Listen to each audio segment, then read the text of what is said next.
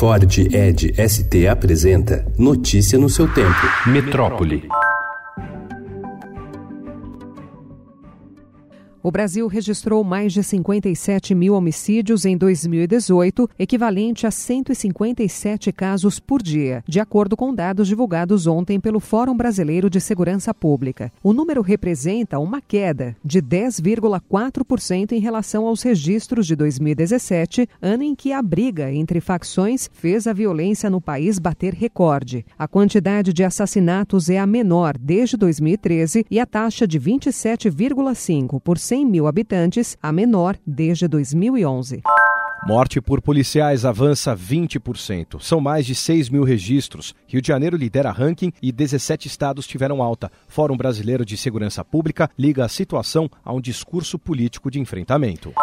A falta da vacina pentavalente contra a difteria, tétano, coqueluche, hepatite B e hemófilo B, que já é sentida em vários postos do Sistema Único de Saúde, deverá se agravar até o fim do ano, em consequência da reprovação do produto, que era importado da China. Três lotes foram reprovados pelo Instituto Nacional de Qualidade em Saúde. A Anvisa, em junho, reprovou a importação. Com isso, cerca de 3 milhões de doses precisaram ser devolvidas.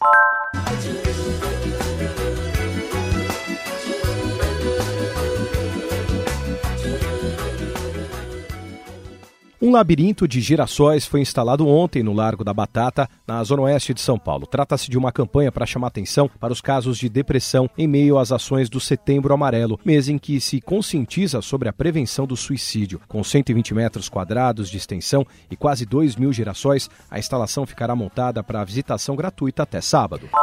A Justiça do Estado de São Paulo concedeu liminar anulando o ato do governador João Dória, do PSDB, que recolheu apostilas da rede pública estadual. Segundo a decisão, o governo tem 48 horas para devolver as apostilas. Na ocasião do recolhimento, o governador considerou que o material didático destinado aos alunos do oitavo ano do ensino fundamental fazia apologia ao que chama de ideologia de gênero. Notícia no seu tempo. É um oferecimento de Ford Edge ST, o SUV que coloca performance na sua rotina até na hora de você se informar.